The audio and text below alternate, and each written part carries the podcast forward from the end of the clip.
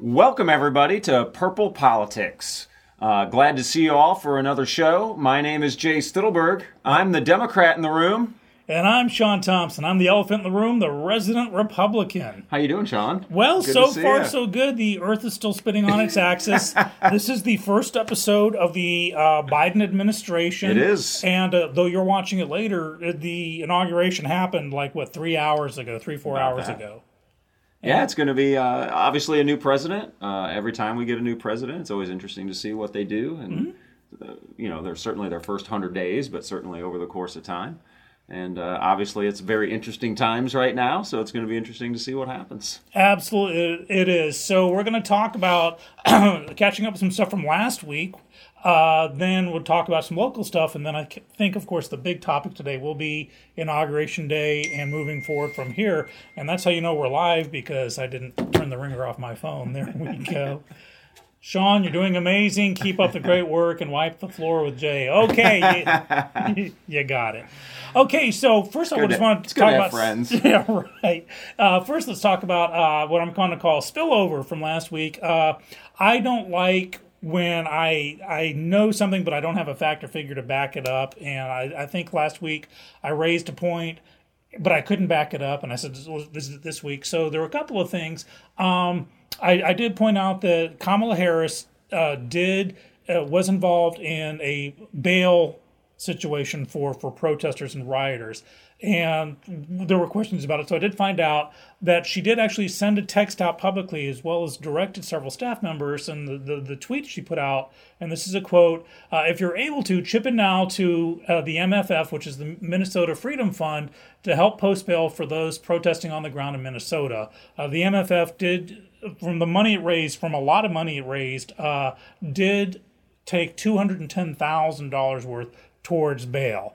Now, how that got kind of convoluted, Jay, which usually is what happens, someone will hijack a conversation and go, oh, but Right. there was a child rapist who was released on that. Now, a child rapist was released by the judge in Minnesota Right. that the MFF had originally put the bail bond on, but that was before this situation. So yes, the MFF was involved. So for me, kind of worst case scenario, it's be careful who you're promoting for for bond stuff. Yeah, and I well, and I think in the in the broader picture, you know, you you have to look at the cause. Anytime you donate money to something, you know, you have to be, you know, you should be cognizant of of how that money's spent because you don't ever usually know hundred percent how that money's spent.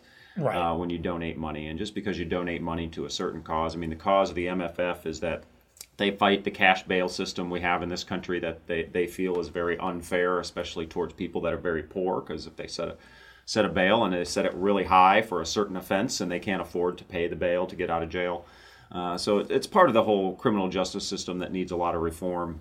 So, in my opinion, the cause in general about having issues with the cash bail system that we have in, in, in America is a good cause because it's flawed and it does need to be reformed, along with many other things in our criminal justice system.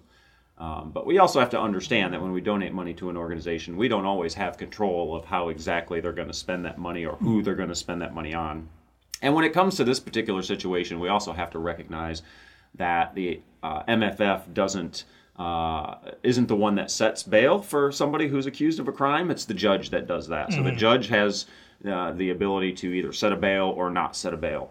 And and if they do set a bail, then that's when that organization could potentially come into play, depending on who the defendant may be. So you know, so we always have to be careful, and and and we should always do our research, as we always talk about on this show, uh, to make sure we're not just hearing one side of the story. Right. Uh, now, uh, to to take it back to the last week's topic, though, it's that whole point was raised because uh, you know there's a sense from from the left in general that that former President Trump incited, you know, with his words, and I pointed out that you know this incitement has been building and building, and and what the Portland and other riots that you know they went beyond peaceful protesting into riots. And i think someone have to be really obtuse to not agree with that that they went way beyond a peaceful sit-in peaceful protest flags waving. Um, but that the vice presidential candidate directed her own staff and put out a public tweet saying pay these people's bills and get them back out on the street so they can do it again tomorrow night. Well, I, I guess a couple, a couple points there. Excuse me. Mm-hmm. Uh, the first being, I uh, I'll say this on the last part of it. I don't think she directed anybody to do it because even the tweet said if you are able to do Well, that was the public tweet to Right. the world, but she did direct staff So- members to give to the MFF. So at, at the end of the day, they have a choice to give or not to give. True. I mean that, that that's how it really works. Uh, and when it comes to you know what happened over the summer at these uh, protests that went on, of course there was rioting and looting that went on that no one I know of agrees with.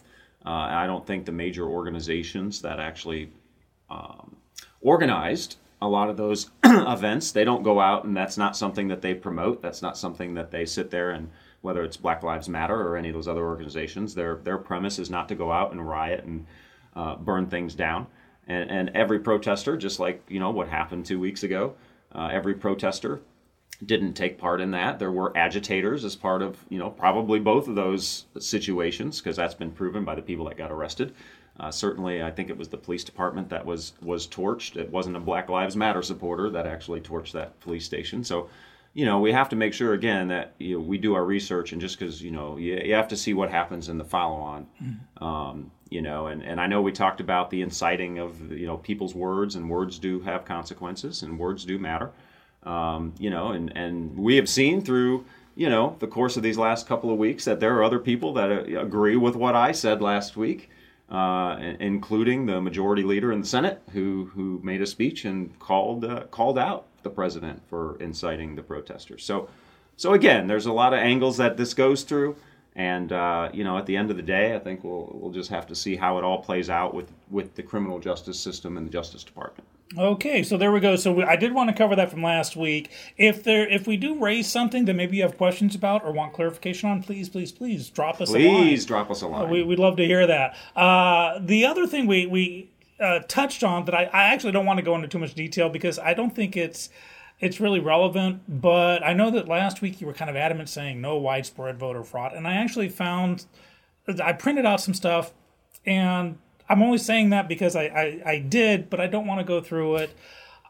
I, there's always voter fraud. Yes. There's always something. Agreed. And and the what happened or didn't happen happened or didn't happen. The simple fact is that as of today, you know, the electoral college did meet, vote, uh, and passed, and that's what it's about. That's how Trump won over Hillary Clinton with the electoral college. And one thing I'm not a fan of is hypocrisy. So I can't carp on one, you know, when it favors me and not.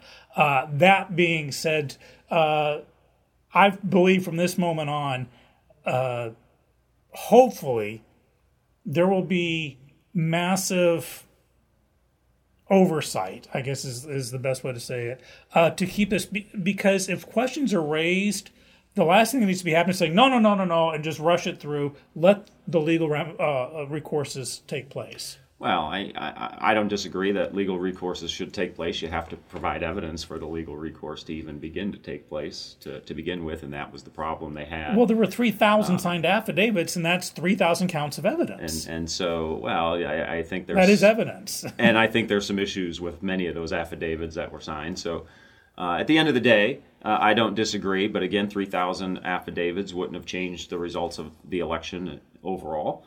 It wouldn't have.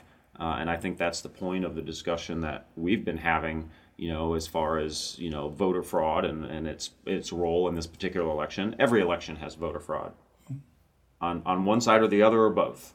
Because this one did, and it wasn't just on one side; it was on both sides. Well, and that was And what I did print out had both because again I I would be just really duplicitous. I said, oh, Democrat here, Democrat there. So- Republicans are just as good as trying to pull the wool over the voters' eyes as, as a Democrat is. Uh, but it just in general, uh, we can't say, well, there's no voter fraud or may or may not have made a difference. We don't know. This is just who got caught. And and uh, yeah, I'm sure there's some algorithm out there for everyone that's caught. There's blank number who got away There, with it. I'm sure there probably is by somebody. Who knows? Right. Mm-hmm. I'm sure there's a mathematician or statistician somewhere that wants to do it. I say we go back to the punch in the holes with a hang. Um, Well, I'd rather take my chances with a hanging Chad. Well, I think at the end of the day, you know, there there are some changes that could be made in in the way you know elections are handled. Uh, I still think states should be able to handle the elections the way they want to. I don't think it should be a nationalized thing, to be quite honest with you. Hmm. Um, but at the end of the day, I think there, much like public education, I, ne- I think there needs to be guidelines that need to be followed. And, and one of those guidelines I think need to be followed is we, we all know we use a lot of electronic voting machines. Um, and I think the ones that uh, are better able to be audited are those voter machines that actually provide a paper trail. Uh, something we don't have in Montgomery County, by the way. Our voter machines do not have a paper trail, so they are not auditable that way. Uh, and there are certain counties in Texas, uh, even surrounding counties close to us, um, that recently purchased new voting machines, but they are the type of voting machines that do not have a paper trail. And they said they will not buy them unless the state mandates they buy them. Uh, but if we really want to overhaul the election system in the state of Texas, they should pass a law that requires elections to be held on machines that actually provide a paper trail so that you can do an audit. I mean, I don't. To me, this is not rocket science. It's not hard to figure this out. Concur for both sides carping between, let's say, 2008 through present day, or even 2000 uh, through present day. Both sides have had equal stage time with, you know, this is wrong. Well, so you both both sides now have the uh, the excuse. Uh, excuse is the wrong word, but as you said, to to go full transparency, to stop being coy about it, buy machines that have paper trails. That way, get rid of the questions. And I, I'm I'm a big fan of that. Well, and I think the other thing that needs to happen, just with our election process in general, is I think people need to understand. You know, if we talk about absentee ballots or mail-in ballots, right? So, um, you know, there's plenty of states that do. A, I think five for sure uh, do 100% mail-in ballots. You still have the option to go on election day and vote in person if you want to. Uh, it's not like you can't vote in person, but every single uh, registered eligible voter uh, has the opportunity to, to vote by mail. Re- There's no prerequisites, no requirements other than being eligible and uh, you, you've you've applied to and registered to vote. Mm-hmm. So you know, there's a lot of no one's recreating the wheel anywhere for any of this stuff. You know, so there's a lot of information that people you know could gather if they want to on on, on if we're going to change how elections are done in a certain area or we want to add some ease of allowing people to vote you know i mean i know on our side that's always the biggest challenge and the biggest thing we talk about when it comes to voting is is we want people that are eligible to vote to have the opportunity to register as easily as possible and be able to vote as easily as possible and and to me those those types of things come with automatic uh, enrollment when you you know go get a, a, a, a, li- a driver's license, for example, because you know you're not in Texas. You're not automatically. You have to say yes to actually registering to vote instead of it just being automatic that you're registered to vote when you go get your driver's license, for example. And so, for me, as long as you're eligible to be a voter, then we should make it as easy as possible to register that person to vote. And then when it comes to elections, we should make it as easy as possible for every single one of those registered voters to actually be able to vote.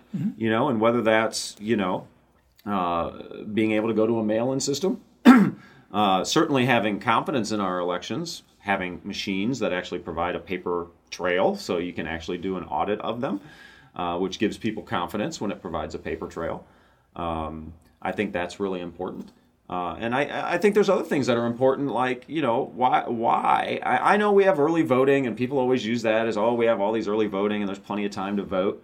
But at the end of the day, uh, you know why isn't election day the you know our, our election day the second second Tuesday of November every year really right it's every year uh, we have elections in the second Tuesday of November I guess we do. Yeah, we do in some way, shape, or form. Huh? even in odd years we have them whether those, those are usually like city or local type races and things like that but we do every single year but in those major ones you know the presidential election and the midterm election for sure uh, why don't we have it a, why isn't it a holiday when people have off and I'm a fan of that. can and can go vote and they don't have to try to worry. I understand, you know, your employer's supposed to give you X amount of hours to go vote and they're supposed to do all these things. Um, but at the end of the day, uh, I don't I don't see why it, uh, it would hurt or why at least the discussion can't be had in a rational manner. I'm actually a, a big fan of, of National Holiday for Election Day. Uh, you mentioned the midterms. Now, I myself, admittedly, am on countdown to midterms right now, and I I would like this. we're, we're counting. I would like this two year ish period to be one where the infrastructure is set. My biggest problem with the mail in and the, the, the, distance balloting and, and all that was that you can say, well, this state's been doing it for the last 50 years. Yes, but this state hasn't. It's brand new. And to put the post office in charge of that makes as much sense as, as putting the IRS in charge of healthcare and the hmm. DPS or the DMV in charge of voter. uh, I don't believe uh, voter ID should be tied into a driver's license because it's too easy to get a driver's license when you're not a citizen. And so to have it be automatic. So I think there needs to be a separate organization for photo ID for voter registration that has nothing to do with the driver's license. Well, again, I, to me, to me, it's it's something that you know I, I, hear a lot of people talk about having a voter ID card or whatever you want to call it, uh, which at the end of the day is is if you look at it from a broad perspective, it may seem like okay, that's not a bad idea to do that to just try and ensure the um, um, that our elections are secure and that the right people are voting and the, the, the wrong people are not. You, you understand mm-hmm. what I'm saying, right? Uh, but at the end of the day, I think the challenge again is I would not be opposed to a system like that as long as somebody who's 85 years old and can't leave their house has the ability to get it, which is and why doesn't it needs have to get away and doesn't from have to pay for licenses. it. Absolutely, agree right. with you so when that. you start charging money and you start making people have to go somewhere to a specific site to do it, that's where I have a problem because there's a lot of people that cannot do that. Right, and so infrastructure needs to be. Yeah, I'm all for mail-in voting and and and you know distance balloting or however you want to phrase it, but the next few years, everything needs to be put in place to handle it. Well, across and I th- the board. And I think what they would have to do is come up with an agreement on the type of system they're going to have, mm-hmm. and then set an implementation period. Right, mm-hmm. Maybe, and that implementation period might be two or three election cycles, two-year cycles down the road, so that they can get the infrastructure in place to actually execute it. Right. Uh, but if they don't, you know, they can't just say, okay, we're going to change it now, and in 2022, this is the way we're going to do it. I think that's the wrong answer because that would create create too many problems, too much chaos. It's not the right well, it's way. It's a good to, thing they didn't for the, do it for the recent presidential election. It's, it's not the right way to do it for for, for any right. you know kind of implementation plan. That's not how you implement things. Cool. Well, so we've talked about that. Uh, let's hit some local stuff here. I want to talk COVID in Montgomery County. We sure. talked about it last we time because something very interesting happened here. Uh, so uh, Montgomery County Public Health Department, they're the ones that put out the, the dashboard. Mm-hmm. And it used to be every week, but now they've gotten kind of twice a week. And it's like, well, compared to yesterday, it was this. And so it's hard to look at last week. So uh, on the 15th and the 19th, and then today, three different dashboards were brought out. So from the 15th to the 19th, uh, on the dashboard that came out on January the 19th, which is for us was yesterday, uh, there was a 1,549 count drop in active cases with no additional deaths. Now, that was because of, of the timing of testing or people that they could no longer get in touch with. But I mean, that was a significant drop mm-hmm. to say, okay, now 15, uh, probably about 20, 25% drop in active cases right there.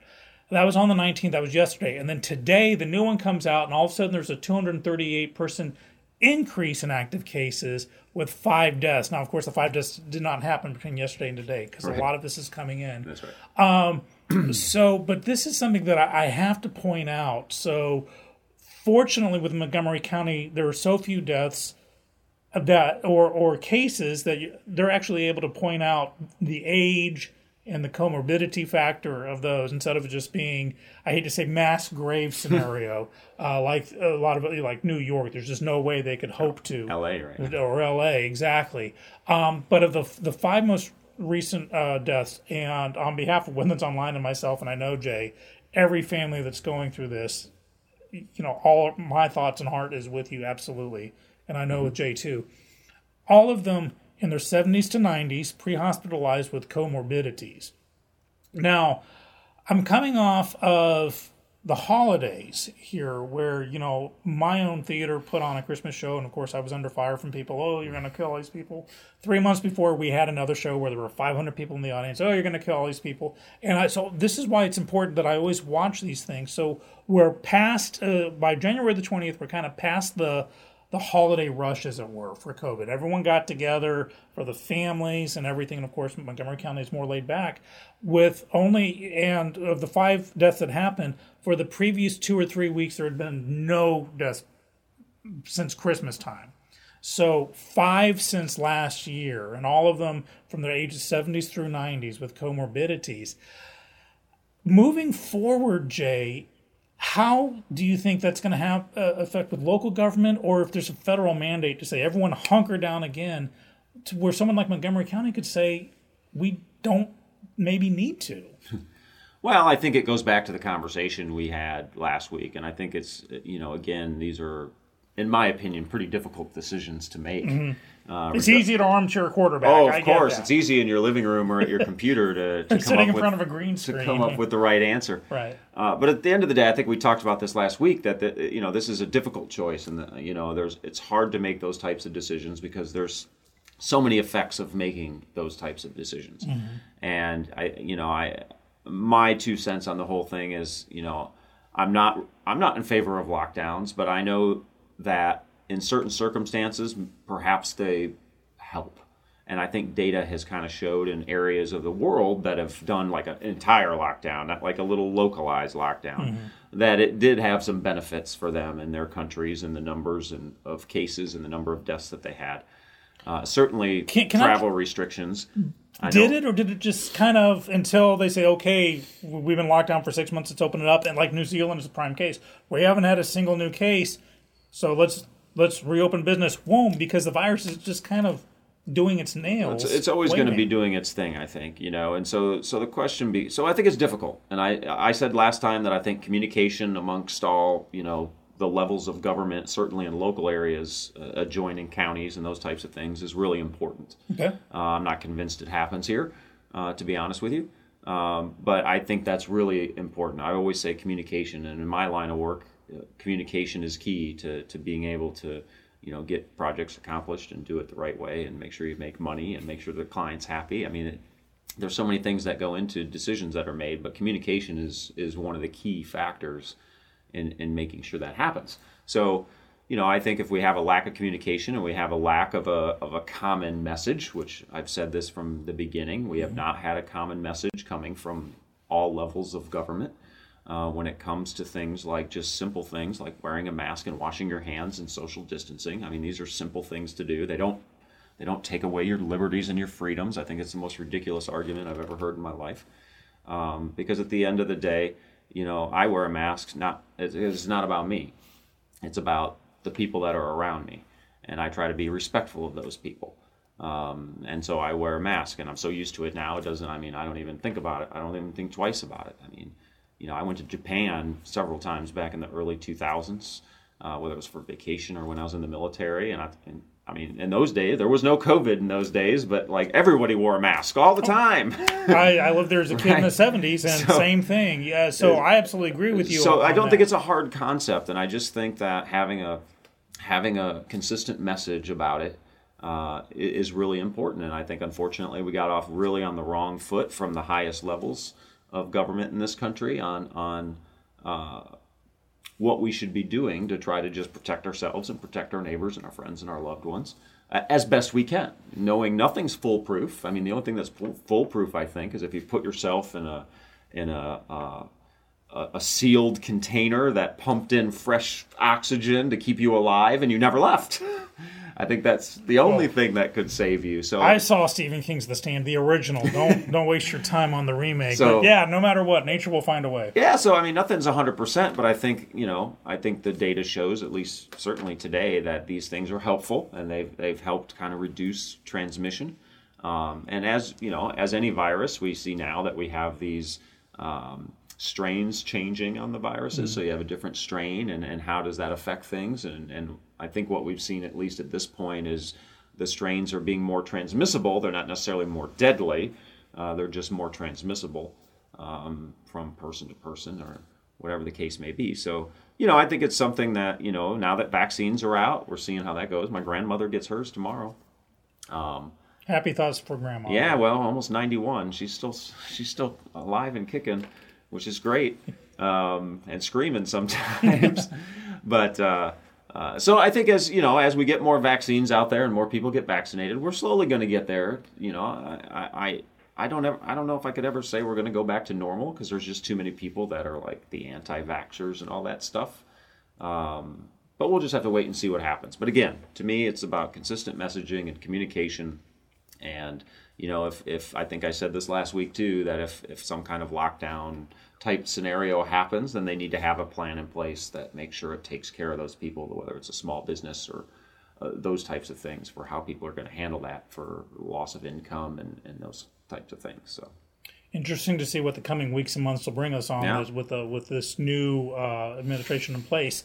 Well, I think it's time for the main event. Now. Uh, round three, clang clang. uh, talking national stuff now, and of course inauguration day. Now, of course, by the time you watch this, it's already been uh, done. Uh, we were supposed to record yesterday. I'm glad we didn't because I was nervous of something going down today. Because when we were recording during the uh, by serendipity during the Capitol storming, I was being glib on some issues because it was kind of real time, and I felt weird the next day. uh, so I'm glad that it happened. Uh, contrary to what I've been fed over the last weeks, uh, there aren't presidential fingernail claw marks in the hallways. Uh, National Guard did not stop peaceful transition. Uh, nothing, absolutely nothing happened today. Nope. Most notably, no protests or riots, you know, to justify 30,000 troops. I guess we're not going to defund the National Guard this month. of course, maybe that's why. Uh, Well, or maybe it could be the wall that was put up. Walls could work. Um, but the fact is, is that at this inauguration, typically uh, 200,000 invitations go out. Uh, it's estimated that in uh, 2017, though, for Trump's inauguration, between 300 and 600,000 people showed up. Uh, for today's inauguration, being very COVID friendly, it's a fra- literally decimated a, a fraction of it, 10%, 2,000 people were there. So there were literally a three to, uh, uh, a one point something to one ratio of National Guard troop. Sorry, uh, no, 2,000 people, 30,000 troops. What's that like? A 10, 15 to 1 ratio there. So, golly, it must have been the safest inauguration of the world. Uh, Biden did talk. I didn't listen to everything he said, but I know he was pushing kind of a hey, you on the right, give me a chance. And uh, unity was talked about a lot. And I find that very, I'm trying to find a word for it. Uh, it does not sit well with me that much like well just a moment ago you were talking about to have a consistent message. To me there's a difference between having a common or consistent message and one and that's the only one that's allowed one voice that's allowed. And that's where i have an issue. And hand in hand with that going with the unity for i mean president trump was before he was even elected you know he was under a, under investigation under false uh you know dossier false pretenses um innuendo. The fact is that he survived the you know basically five years worth of between presidency and campaign and he's not in jail. Nothing was found to throw him in jail over and god knows doj put all their resources into it. So to to have just that constant nailing that's what i think set off that was the tinder or the the the the the, the flint for the the Capitol storm. It's just there are those who felt that was their their final straw, and I'm kind of mixing my metaphors here. but after four plus years of that, of people, I mean, I've got friends on Facebook actively wishing death upon the president and all things Republican. To what I mean, big time, and now suddenly go, okay, now it's our guy, unity. And if you're not on board with us, then you must be fill in the blank. And so it's sitting wrong with me, this whole kumbaya unity thing. I, I love unity, but that's not what Biden ran on. Biden and Harris did not run a platform saying, vote for us and we will u- unify everything. That wasn't there. Why today? Well, I don't think it. Ha- I don't think it started today. Um, but but I'll say this. You know, I, I think this country's been um, at uh, on edge, party wise. Uh, certainly longer than Trump was ever in office. Uh, it started long before Trump, quite frankly. It's not like Obama didn't have the same kind of uh, detractors going after him all the time, especially in the in the news world, um, for for whatever the case may be. So it's it's not like the first time you know a president has ever been hounded uh, for one thing or another. But another. Obama just stopped giving press conferences. He didn't give one for like the last two years of his administration. So what? It's it's not dumb. Trump did the same thing. Okay, He stopped giving press conferences. he when? The Trump administration? Yeah, he They- was, he was out did- there every day with, he was not out there every day. with with the first days of COVID for several months. He was Yeah, doing his well, daily. they, of course they were doing their COVID briefings, but I'm talking I'm talking about a press briefing in the White House press room. There was long there were long phases well, no, you had did Kayleigh not McEnany. give. You had the, the press secretary. I'm So- talking the Obama administration. There was no press conferences. They were all press releases handed out to the. So that's they. Uh, who cares? I don't care. It's, it's one way not to have to answer any questions, but I'm sorry, but continue. So, so, so the point is, is that you know I, I'm not somebody who's all about kumbaya because it's impossible. Um, that's just not how humans work, and, and that's not how society works. Um, I think that what we have to understand is we have to be able to have conversations with each other in a civil manner, uh, even on topics that we may not agree on, uh, and be able to talk out those differences and not just sit and call each other names. And so, I, I to me, that's what's more important. You know, when, when I hear, you know, for me, especially in politics, when I hear unity, uh, that's more of what I hear. I'm not saying what other people hear. That's what I hear, uh, because I understand that you know, for politics to work, uh, Democrats and Republicans have to work together. Um, they have to compromise. They have their wish lists. They both sides do, and they can put them on the table. And there's certain things that both sides will be able to be okay with. And then there's going to be those contentious items, if you will, that they have to figure out how they're going to deal with them. And and some of them they may have to just throw out because there's no there's you know for whatever reason that item just may not be able to be compromised. And there's some items that are going to be compromised and they'll be able to come to some kind of agreement that's the best for the whole of the people that they represent which that's the whole point of the way our democracy works and how our elected officials are supposed to act while they're in office uh, is you know representing the people and it, when you get elected to an office you're not elected to represent the people that like you or support you. You're you're elected to represent everybody in in that area that you represent and try to find you know the common grounds that we can work with each other's on and and be able to have civil conversations about our thoughts on things that we don't agree with. Um, and and maybe at the end of the day on certain topics we'll never come to an agreement uh, it'll be one of those we'll agree to disagree. Uh, but at the end of the day we'll, we'll have an understanding of why each side feels the way they do. And and to me the most important outcome of that is to make sure even even though they may disagree uh, on the certain topic that their their argument is based on facts and not based on something else. And they just interpret you know interpret that particular piece of data differently because we, we went through this last week with covid. We can take data and manipulate it a million different ways and have two different outcomes. Um, and it's the same thing with any kind of policy issues and all those kinds of things. So I think it's important that you know people can sit and talk to each other um, and have a civil conversation, and it's not just about you know as soon as a conversation starts or hi my name is are you a republican or a democrat i've certainly got that a lot and if i, I as soon as i say democrat they stop talking to me and they'll walk over give me a you know a look or a face or a gesture whatever the case may be um, and it's unfortunate i think that they do that people do that Yeah. because that that's not how we should be judging people I know, agree. when, when i was this big you know but still remember when i was young uh, we didn't judge people based on what political party we were associated with we based, we're both old enough, and I'm probably twice your age, so I really remember. Uh, that's a lie didn't that's matter fake as- news yeah, right there It didn't matter as much. The you know there were reaching across the aisles it- it- because when I was younger, I could tell I couldn't tell you who the Republican president was and who the Democrat Congress was, and vice versa. But now, I mean, four year olds are being drilled. Orange man bad. All things Republican bad. You know, it's it's become this this rabid thing, and I know that I feel, especially with I don't want to say the mainstream media. I don't want to sound like a, a pundit here, hmm. but they just didn't like him. And I can't help but think, I was, I was talking, having another conversation today.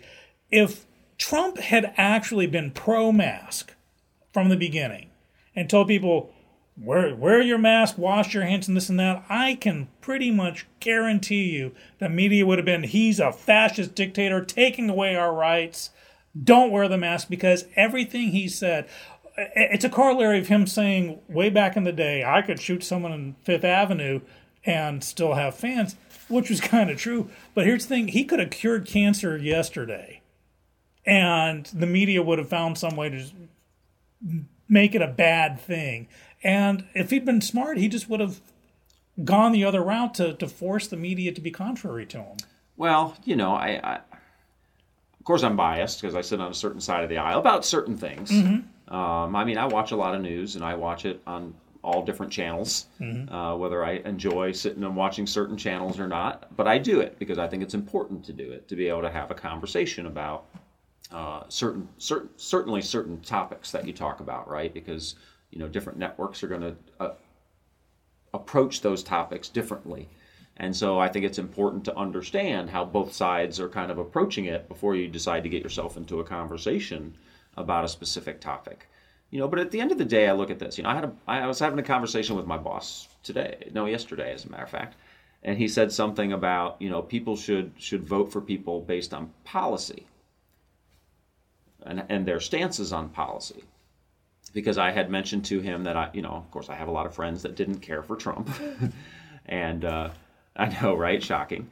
Uh, and I said something about that, and I have a lot of Republican friends that did not care for Trump, mm-hmm. um, and I said something about that. And, you know, he's he, he's always, you know, he's he's a Republican. He's a pretty diehard Republican, and but he's pretty rational we have great conversations. We can talk politics. I love it. He's a Republican, but he's rational. Well, I think it's important to put that caveat on there because there are a, a lot of irrational Republicans. I live in a county with a lot of them, and I'm not lying. Mm-hmm. And so, but but at the end of the day, he said something like, "Well, he's not a that person's not a true Republican because you vote on policy issues." And I, I kind of left it there. You know, I got to pick and choose my battles, but you know, I kind of thought about that more, and I'm like, well, I agree that we should look at candidates and look at their stances on policy issues. I don't, I don't think that's a wrong thing to do. I think that's the right thing to do. We shouldn't be, we shouldn't be voting for people because of a letter. We should be voting for people because of what they stand for as a candidate and what they want to do, and not prejudge them and lump them in groups like we've talked about several times. And I kind of feel the same way about that. I mean, just because you're a Republican doesn't mean you like every Republican that's out there.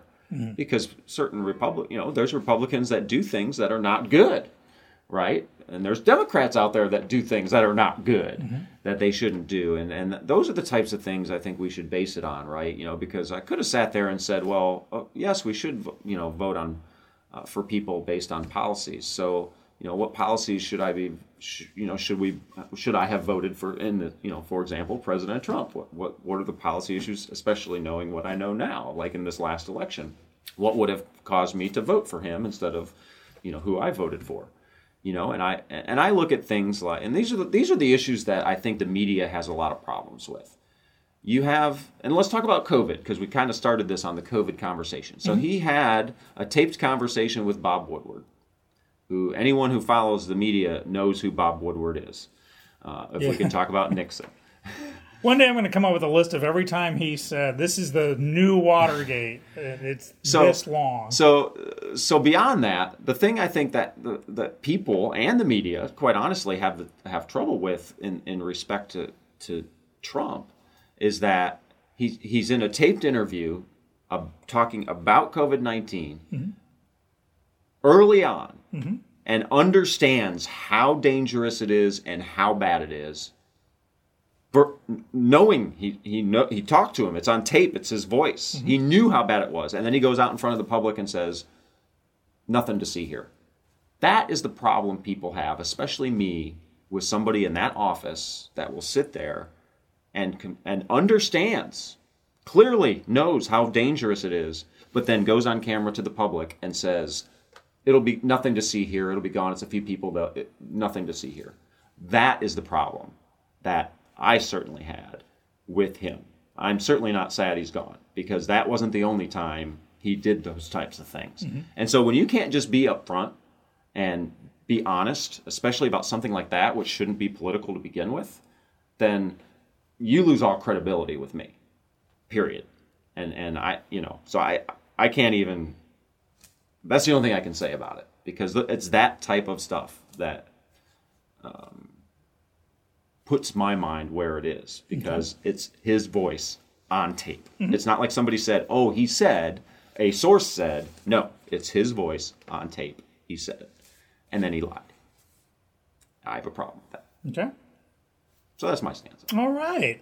Um, I do want to talk about the 17 executive actions that new President Biden today uh, has started signing.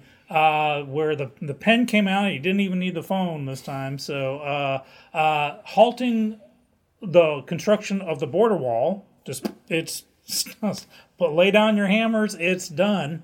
Um, undo the uh, the quote Muslim travel ban, which is I just that's like to me that's as broad and misleading as the bathroom bill.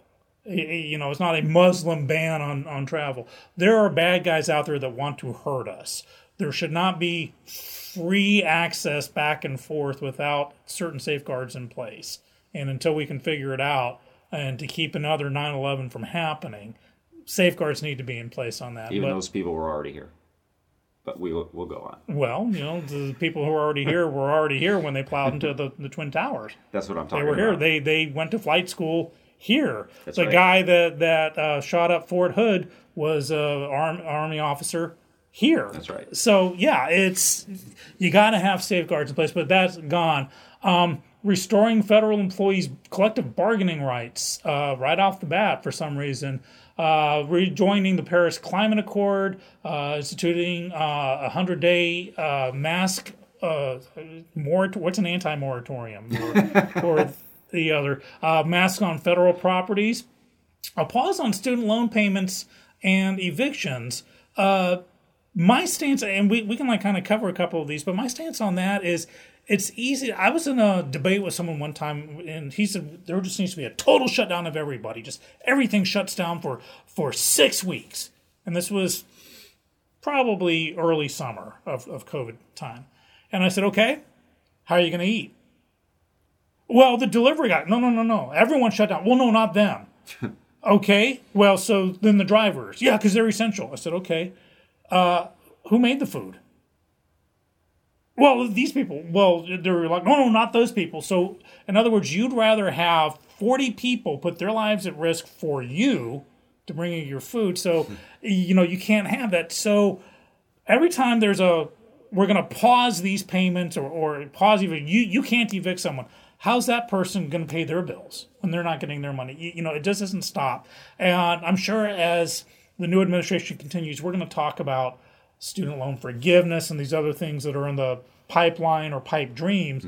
But just right here, right now, just to have these more, you know, right out of the bat, stopping evictions, but so the people That's not coming. That's not being put in place just because he's taking office. By the way, those are things that have been in place already. Yeah, but it's extending it, Yes. you know, and So let's be clear about that. Yeah, you're absolutely right on that. uh, killing the Keystone XL pipeline, uh, undoing um, the immigration enforcement that that has been Uh, separation of kids at the border. Let's be clear about. well, what, yeah, which started which started way before 2016. In fact, four years before 2016. Um, yes, but let's talk about that for a second. Sure. So the Obama administration did not have a policy that said every family that came to the border they were separated. That was not the policy in the Obama administration. Not administration. policy, but it happened. That is not what happened. Okay. So what happened was is that if a child came with adults, whether they were parents or not, Mm-hmm. and it was deemed that that those adults were dangerous or had a problem or criminal background, whatever it was, Mm-hmm. they separated that child from those adults. Mm-hmm. But if a family came across and it was a legitimate family and they there was no issues with that family, they did not separate them. Okay. What did they what, do? what were they put them together Where? in a facility, And then? an immigration facility. And then which direction did they go from there? I'm sure it depended on uh, w- what happened with them, whether it was courts or whether I, you know, Well, because th- these are people who are crossing illegally, understood. so they should have been sent back south, Okay, but they weren't, which is why, with with the current, well, with, with the now immediately past uh, administration, um, yeah, there's a separation. Do you So- take your child to an armed robbery? so so we're talking about. So no, no, no, we're not going there with this. but with the if, We're, you, we're if not. We're not going to go there. Okay, well, this. if you're going to conduct a criminal act and crossing a border of a sovereign nation is a criminal act anywhere in the world, you know, it's easy to say America sucks on this, but everybody's got borders and everyone has immigration issues. So I have long said that we have a problem with our immigration system in the United States. Mm-hmm. Long said it. But if you We need immigration reform more than we need anything else. But to bring a instituting a policy that you separate children from their parents, no matter what the circumstances are, if they come to the border, is the wrong answer, and it's immoral. It's immoral. It, they should not be treated that way. I'm not saying that they are in the right legally, but I'm saying from a humane standpoint, that is not what you do. But the that is sheer- not what the United States should do. and at- no one will ever convince me that that should change. now is it not true that illegal immigration plummeted during the Trump administration? Well, I don't know that it plummeted. I'm sure, I'm absolutely sure it went down. Okay. Um, but at the end of the day, that's not that is not fixing the problem. that is like putting a band-aid of- on a gaping wound. at the beginning of the administration, there were so many coming that literally there weren't enough facilities to hold families. To, to have rooms big enough Mm-hmm. to hold it. And of course, we're talking, you're saying separating children from uh, parents. How about children from adults? Because quite frequently, they got to figure out if these kids even belong to these adults or if this is being a human trafficking situation. There's a lot of issues that go on with it. I don't disagree. So, But ha- to have a policy that you separate children from adults, no matter what the circumstances are when they show up at the border, is the wrong answer. It's and not it's in. I don't care if it stopped it. That is not the point. We need to fix the immigration system that we have in the United States. When? Fixing the immigration system is not separating children from adults at the border with with no research. Just nope, we're going to separate. How do you stop that? doesn't fix anything. How do you stop- That doesn't fix anything. how how can you start to fix it if it's unchecked crossing illegally? It's not unchecked. It was. It wasn't unchecked. Yeah, I, I would. I, this is what I want to talk about next week with this. Was I want, every single person? Were there people that got through with with no one confronting them? Sure. It ha- yes, it happens. Mm-hmm. That's what happens, right? But again, the immigration system, putting a wall from sea to shining sea, doesn't fix the problem. Because now you're now you're talking about taking land from landowners to try to build a wall on when they don't want the wa- and it may geog- ge- geographically it may not even make sense to put a wall there. So it's not just putting a wall from sea to shining sea. It's not about separating children from adults. That doesn't fix our immigration system. Until somebody wants to start talking about how we fix our immigration system, if there's a place on the border that needs a wall, let's put a wall there. Well, that's if there's started. a place on the border that uh, doesn't make sense to put a wall, let's not put a wall. Let's invest in technology. Let's invest in more border patrol agents. Let's invest in more equipment to make sure that we can uh, police that border. Let's make sure we have enough judges that can deal with these immigration cases so somebody doesn't get a come across and they have to wait 2 years to see a judge. It's ridiculous. That it's not that's what needs to happen. We need to have resources, we need to have more judges, uh, we need to have uh, clear policy on how people are going to be handled. We have to have enough border, like legal locations for them, border crossing locations manned so that they can handle these people as they come to the border and seek asylum or whatever the case may be. So these are the things we're not doing. And that is what needs to happen to fix But it the can't problem. all but if happen we're- at this it can't all first hap- day one. It can all happen on day one. You're absolutely right. But separating children from adults is not how you do it. That's the only part of immigration I'm talking about right now. I agree, there's problems. But having a policy that separates children from adults is absolutely inhumane and disgusting. And for anybody who thinks that that's the right answer of how to combat our immigration problem is got a real problem in their I don't brain. think it's the answer to combat the Ill- illegal immigration problem. Of course, this is where a lot of the muddy water happens. I love immigration. I spent my whole life growing up overseas. I love this country's built on immigrants. There's a difference between uh, immigrants and the 11 million illegal immigrants that are about to be signed through saying, "Come on in." That's not what's happening either. Okay. So what did Reagan do? He's the final amnesty word said this is the last one, and it was universally agreed that would be the last. I think it was uh, 11 million immigrants, illegal immigrants, said this is amnesty. That tried a Republican president. And what did he do? How did that amnesty work? It- well, about five years later, the Democrats hmm. said, "Come on in." What? So how is this one supposed to work? Which one? What Biden's talking about? You mean just, just signing it in? Well, You talked about uh, undoing immigration enforcement, Yeah, right? yeah. So, so what, what, what's his plan? Okay, immigration enforcement, which means not just separating kids. Okay, so what about the illegal immigrants? How's he going to handle building that? up. Huh? How's he going to handle the illegal immigrants I- that are already here? I, well, I have my sense is that Biden's just going to give them more amnesty, And what do you mean by amnesty? You give them full voting rights. When? How? Well, he's got two Like he's going to sign a piece of paper and just say it's done? He's already started. That's that's not how his plan's even going to work. Okay. I have said for a long time when it comes to the illegal immigrants that are living in this country already here, not the ones, you know, I'm not talking about new immigrants. I'm talking about the existing immigrants, the 11 million you're talking about that exist in our country. Mm-hmm. And I'm talking about those that their only crime is that they don't have papers. They haven't committed crimes. They don't go rob and steal. They work. They pay. They get paid. They now, take care of their families. That's where I have an issue myself. Okay. It's like, well, it's only, they've only broken one law, not No, no, two, no. just one. So I'm talking about how do we fix the problem? How do we fix the problem? So you cannot fix the problem. You have to deal with the 11 million that are already here. And if we think that sending out forces to round them up and kick them out of the country is the right answer, you're absolutely wrong.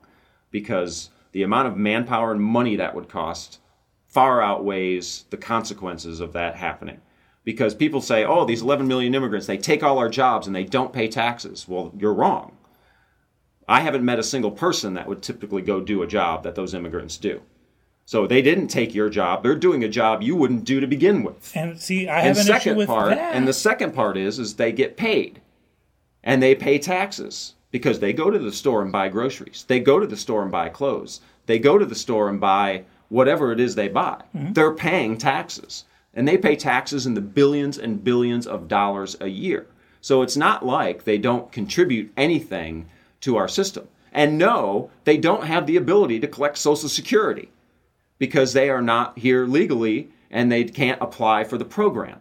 So when they pay taxes, even if they pay work taxes, they still can't get Social Security because Why? they can't qualify for it. If but only they're there still were a way paying to come here legally. So, so the point I'm trying to make is that for us to fix the immigration system, number one, there has to be a path to citizenship for those people that are here. And in coordination with that, we have to do all those other things I already talked about. Where, where, where does the border need a wall? We need more technology, we need more resources, and we need more equipment. We need more judges, we need more locations, and make sure we have staffing that can handle these people so that when they get a court date, they go to their court date.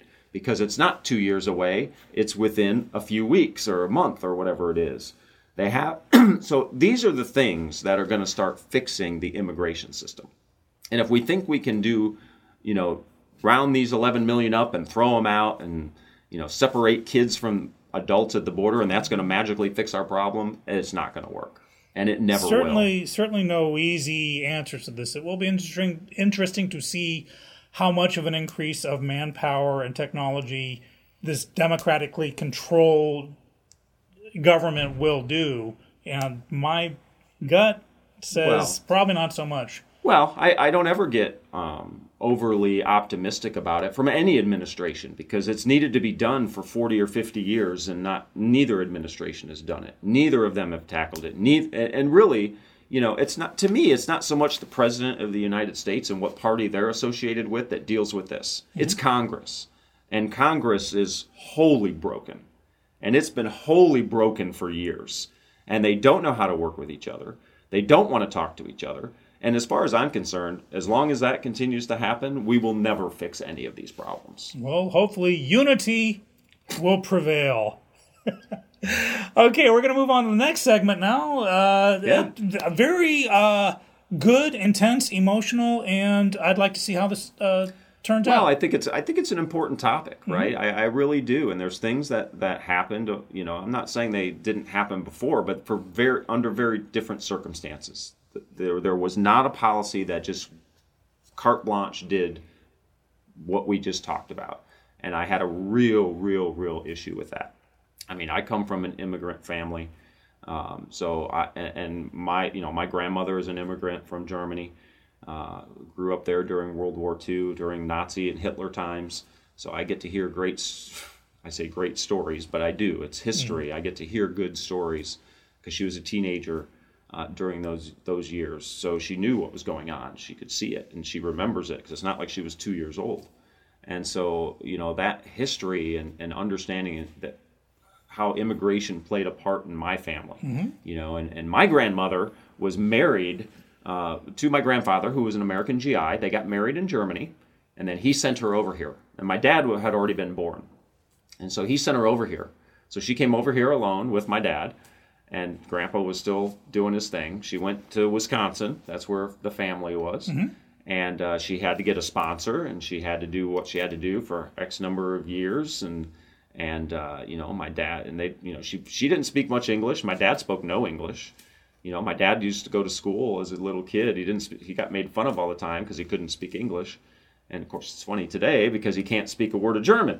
So the tables have turned completely. But but at the end of the day, I understand, and I come from an immigrant family, so I'm passionate. And I know you are. uh, I know you are passionate about this topic. oh yeah, So you know, it's it's good to have these conversations, and I think it's good that you get emotional during these conversations because I mean, it's I'm not sitting here like a robot, you know, just uh, tweeping off, you know, Right. sound bites. I mean, it's something I I really deeply care about, um, and there's lots of topics I deeply care about.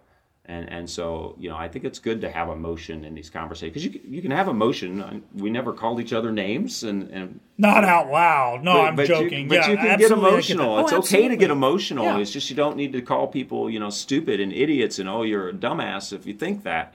You know, you, you got to be able. You can be emotional without doing that kind of stuff. Right. But now next week I got to wear the T-shirt with the finger that says. okay, moving on to our final segment of this show. What's going to kill us this week?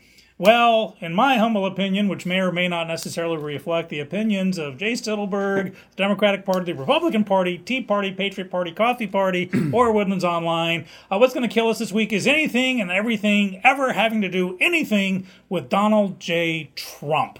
That's right. Even now, they're they're still wanting to. There are those wanting to proceed with criminal investigations and and shutdowns. One of the things that make this country so wonderful is, is the power of the boycott. I love the power of the boycott. I, I, I truly do.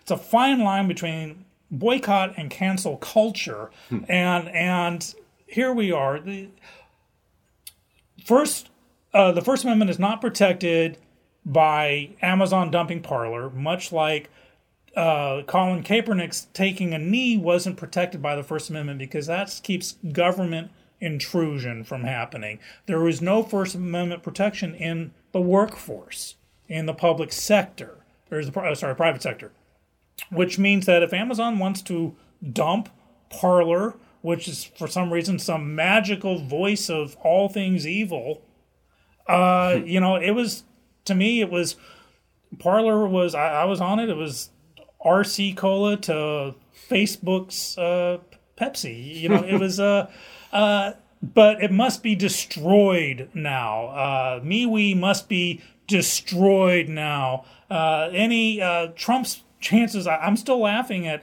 We've got to impeach him to keep him from running again. If you're so afraid he's going to win again, how can you be afraid? Because you know a record number of people didn't you know voted for the other guy. So why would there be a fear of him coming coming back? It's uh, even today uh, the simple fact that and there's no secret I did not vote for him either time. I voted for myself, and I didn't waste my vote because I was running for president on my own platform, and I trusted me more than anyone else running. Running, but the simple fact is that the simple fact that I have an R after my name, even though I don't never voted straight ticket, I'm still losing friends and associates and and not that I, I really care. I survived all of my ex-wives. I can survive any name that someone throws at me.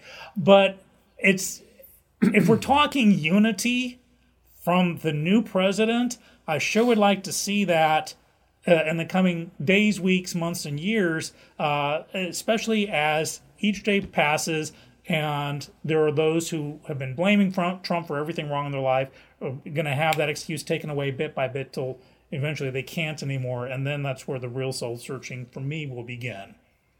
Well, uh, the only thing I'll add to that for me, from my perspective, is uh, I, I don't think that unity comes into the equation until we have accountability. And so that's how I'll say that.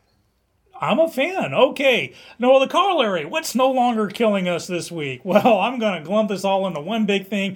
Everything that Trump did that was going to kill us the last four years and didn't kill us. And I'm talking about peeing on a mattress. That's right. That's no longer going to kill us anymore. Even though James Comey himself said that was real. And, and every late night comedian pass that off as real, and it never happened. So, uh, no longer killing us. Uh, Ru- uh, Russian hookers. Uh, Trump being a Russian agent, Trump being a Chinese agent, Trump being a Syrian agent, Trump being an Iraqi agent. Uh, I lost track of num- number of agencies he ran for. Uh, Trump starting World War III with North Korea. Trump starting World War III with Communist China. Trump starting World War III with the European Union. Uh, uh, no longer killing us. Uh, Trump cutting the CDC budget by 80%, which never happened. Trump cutting $2 trillion from Social Security, Medicare, and Medicaid, which never happened. And even Andrew Cuomo himself saying that Trump wanted to end public labor unions. And of course, Trump's uh, success at net neutrality. All these things were going to kill us, but magically, they're just not going to kill us anymore. Thankfully. Well, for me, uh, I'll just add one more thing to the no longer killing us this week. And for me, Uh-huh. it's QAnon. Yeah! Because a lot of the QAnon supporters have, have, it's very humorous in my opinion to see that a lot of them have, you know, basically kind of said, we've been hoodwinked. Shocker. Sh- shocking. Anyway, that's my two cents on the no There longer killing us this week. There you go. I like that one. Okay, well, we've reached the end of our program, which means it's time for us to reach down and pop open non-sponsorship drinks here right. because it's important to us at Purple Politics that two men of opposing viewpoints can get in each other's grill, get in each other's business, and still crack a drink open at the end. Say cheers, and we will see you next week, where we'll be the first full week into, uh, from our perspective, the Biden administration. I'd love to just do a weekly update and see what's going on. I'd also like to uh, cover what the Texas state legislature may be getting up to. Yeah, I think that's important, and we'll look forward to seeing you. And again, if you guys have comments or questions, or you want to enter into the dialogue, please leave us comments. Uh, and you can also get a hold of us. How can they get a hold of us, Sean? Well, if you call me at 976 Hot Buns, I'm joking. Do not call that number. Send an email to shows at woodlandsonline.com. If you know Jay or you know me, you can probably get a hold of us on Facebook. Drop us a note here. Please share the word about Purple Politics. This we this show is important to us. Uh, we we give up our time and every week research this thing because it's important for us to be able to reach some consensus, or even if we can't, to respect each other's opinions and pass it on to you. And that's how it starts to grow and we affect some change in the world. That's right, because remember, you can have passion in your discussions, uh, but we don't need to call people names. That's right. And we can be civil at the end of the day and have a drink Have a have a drink. and have, we'll look forward to seeing you next time on Purple Politics. have a good one.